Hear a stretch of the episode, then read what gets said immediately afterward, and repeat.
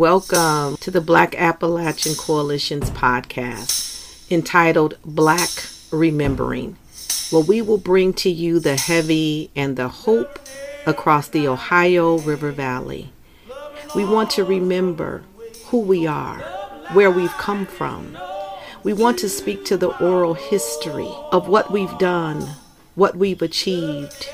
We want to speak to the ills that we have experienced while also finding solutions to those problems, those issues. We want to deal with the narrative that has kept us deeply rooted in despair.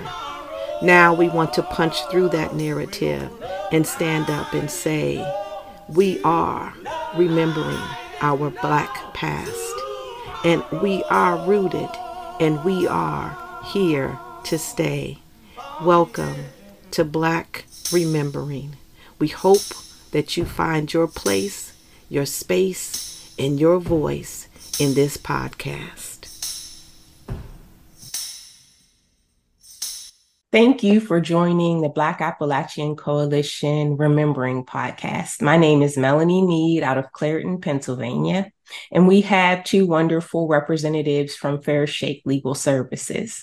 I also want to remind you to please attend our second annual virtual Black Policy Summit that will occur July 21st and 22nd.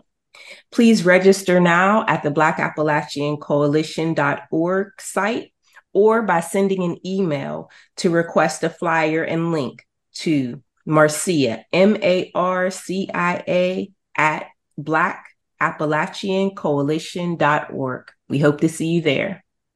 Thank you all. Thank you all. I first want you to um, introduce yourselves. Tell me your name, where you're from, uh, and what role you play in life and in your communities. Um, my name is Shawn. Um, Shanta, but I go by Shawn. I, I am originally from Pittsburgh, but I live in Beaver County, PA, which is about 25 minutes north of Pittsburgh and a lot different than Pittsburgh. I am a mother of three I am the community democracy coordinator. It is a extremely fun role. Um, Fair Shake is a, an amazing organization um, that provides a lot of support and resources to environmentally just communities. Um, specifically in my role, um, I get to go out and engage with individuals like you, um, um, partners, different organizations that are looking to just work together to bring programs for individuals in these communities so that they're hopeful and they can be a part of their decision making. Um, one of the, our programs is our community ambassador program um, and other a lot of other things that we do um, we come up with very creative things and work with different partners to figure out what the community wants and how can we support them and bringing bringing it to action. So thank you, thank you for that, Meagan. Tell us a little bit about yourself. Sure. Uh, so lovely to be here. So, uh, my name is Meagan Neibler, and I am our Community Democracy Program Manager with Fair Shake. I am originally from the Philadelphia area, from Allentown, um, but have lived in Pittsburgh for about 10 years, um, as well as lived out in the state of Washington for about seven years. And once I had my two kids, Pittsburgh just kind of reeled me back in like it does for so many of us. So I live in the South Hills of Pittsburgh. Now I have two kids. I have a very elderly dog as well. And my role here is to both help support um, Shawn and the work that she's doing directly in communities, as well as be providing kind of technical assistance and coaching to communities and groups across the Ohio River Valley um, in Pennsylvania and Ohio and West Virginia so that they can really turn their ideas into action. Thank you so much. I really appreciate it. And I know that the work that I've done here in Clairton with air uh, quality issues and the Clairton at the U.S. Uh, Clairton Coke Works, I wouldn't have been able to do it without understanding from the legal perspective. And I know that a lot of citizens aren't as fortunate as me that where they have the time to dedicate to attend meetings, attend uh, listening sessions, and learn a lot more. Uh, what would you say that Fair Shake has done for communities like ours to encourage our community members who aren't taking a lot of action right now in what's going on with um, the poor air quality as well as the poor policies that allow this to continue? It's such a great question, uh, Melanie, and you're not alone. So, Shawn and I are both newish to this world of environmental justice. We've both done work um, in different areas of justice. Shawn coming from mental health, myself coming from reproductive health fields. And coming into these roles, I think for both of us, we're still trying to figure out how does somebody do this? Right? How do you know what meetings to go, what websites to find permits at, what you're even looking at when you're reading permits? What is your what is yours what is a zoning code, right? And so through our community democracy work, one of our goals is to help people understand how are decisions made about the things that you care about. What are your natural strengths that you can be part of those decisions and not just be part of those decisions, but like figure out levers that you can pull so that these things don't happen again in the future? Because it is challenging to work through these systems um, and it's really frustrating but it it doesn't have to be that way and there are things and solutions that communities can do to change what's happening around them. Mm-hmm. And also, just to piggyback, one of the things you did mention, you said that uh, a lot of individuals don't have the time to dedicate to attending meetings, and they a, a lot don't have the time, and a lot don't know when the meetings are and um, what the culture of the meetings. Um, so that is one of the things that in our community ambassador programs, we um, kind of like work with individuals in educating them on how their local government runs. Um, so w- when our meetings, how their local government is structured, um, and also you mentioned they don't have the time. Time is very valuable. Um, things are expensive. So we do compensate um, with a stipend to help support if you need childcare to be a community ambassador and attend our meetings. Um, and you, you, you're passionate about your community. And we think about like all those things that would prevent us from going to be involved in our community? How can we alleviate some of that to be supportive so that um, individuals can be um, uh, have a voice in their community? I think that's one of the wonderful things about what Fair Shake does because a lot of the community feel as if they should know and, and, and many people don't know and it's it's not just uh, economic um, lack of uh, reason why that's the lack of knowledge. It's also just a contributing factor. That's how the government and the system was made, that not everyone could reach and access and pull levers. So that's why I think the work that you all do is so vital and um, refreshing for a community um, that is uh, being taken advantage of by industry and sometimes overlooked by policymakers. So mm. I, I am excited. Um, I, I think that one of the things that you mentioned about policy not being so clear and the people not having the time the ambassador program would allow for families to do that. And as you mentioned how would they know? And in a case like ours in clairton i don't have a library. I can post a flyer but i would have to get permission from the director. Our library is actually privately funded by the mm-hmm. usx Clairton Coke Works. So there's a lot of politicization about and power that mm-hmm. takes on. So we don't have a local space to talk about environmental justice. And we live in an environmental justice community. Mm-hmm. Our children aren't learning about actions that they can take early on mm-hmm. with their voices and how to empower and use them in the right way. And that's why I feel like uh, our upcoming policy summit is important. It will get the community out.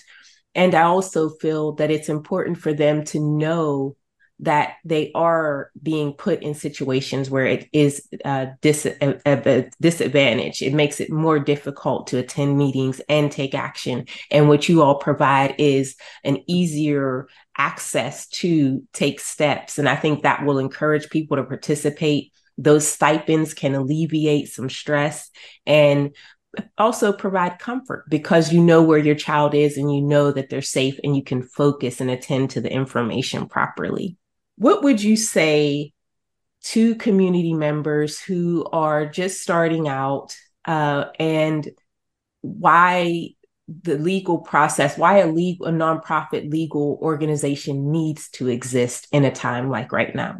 Yeah, that's a great question. So, Fair Shake, we're an environmental law and justice nonprofit.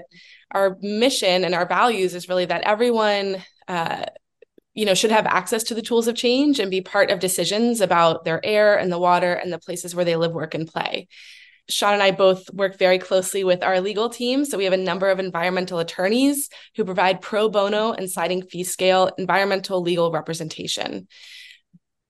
This is so critical because we know that so many people who are most harmed by the decisions that have been made about their air and water and decisions don't have the money to go and afford an attorney who is like hundreds of hundreds and hundreds of dollars per hour and so that is really why Fair Shake came to be is how can we make sure that everybody has access to that uh, environmental attorney if and when they need one.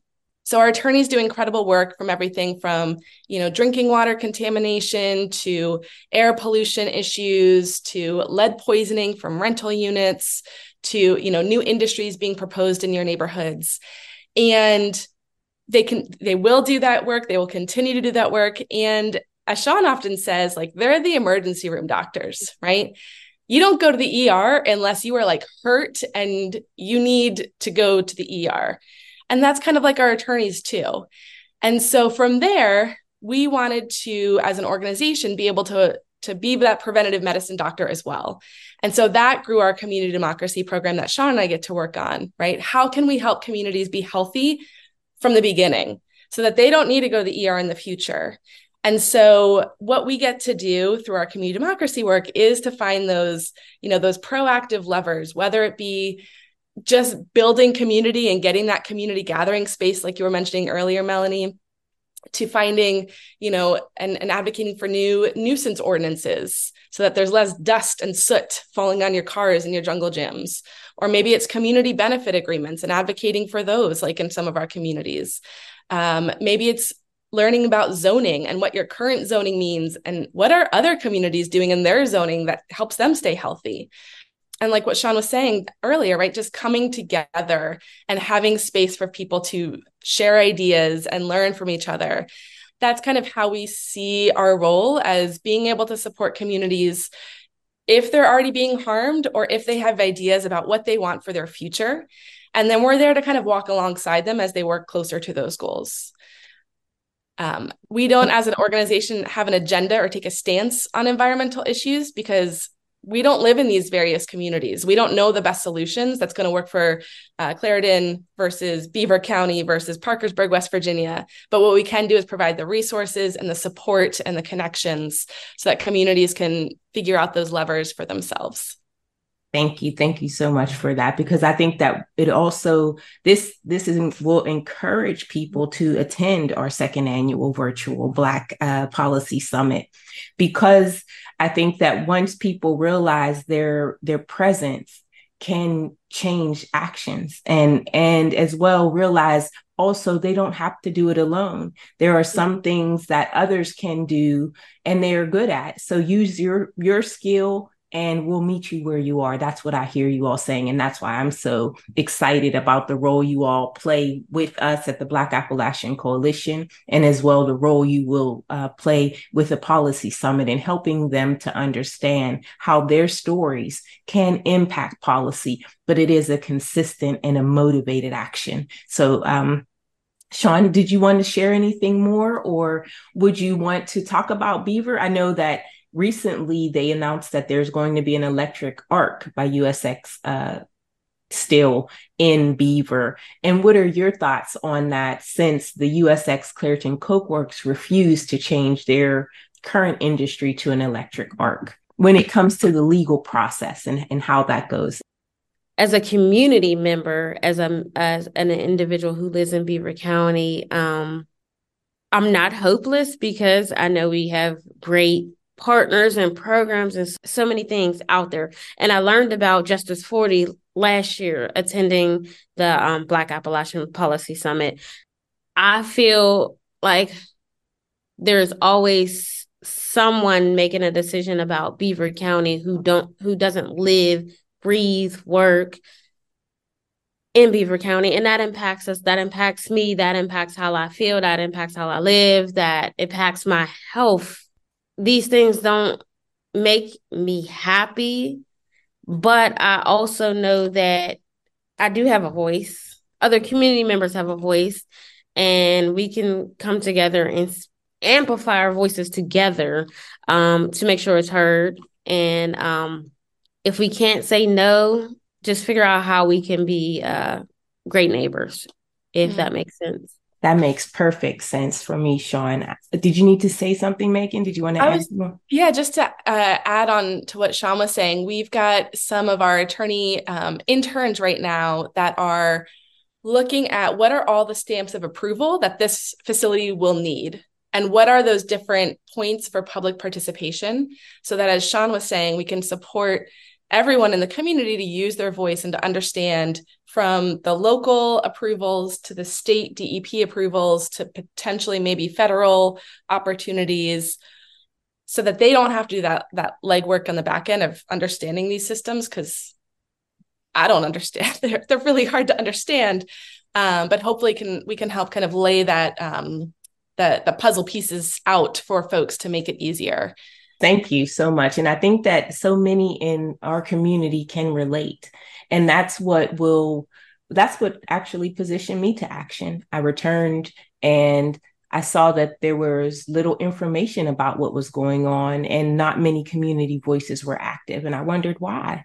And come to find out, there wasn't a space available. And, and up to this point, since 2013, there hasn't been any active elected officials making space available. Mm. And that's what I think is the, the greatest importance of these policy summits that we're having with the Black Appalachian Coalition and having you all participate because not only do you have the legal expertise from your lawyers, you also have the community member who is on the front line who can say, I know what it feels like, and others can relate. So it's not as if we're saying, I'm someone who has all of the time and leisure in the world. So come follow me. We're actually saying, I know what it's like to decide which meeting is most important mm-hmm. to code to and why. And also finding a friend to say, hey, you attend this meeting, I'll attend this. We take notes and share and swap. And I think that's another thing with learning about Justice 40. I learned so much from our policy summit and those uh, speakers and participants. It just helps us to come together collectively and see our work can be better and stronger together always. And I'm I'm really thankful to you all for remembering with me. I don't believe there are any other questions that I need to ask. We just want to encourage everyone to please uh, sign up, register, and participate in the Black Policy uh, Summit upcoming uh, July 21st and 22nd and take a look at our website uh, to learn more about the organizations and speakers that we will have. Thank you all again so much.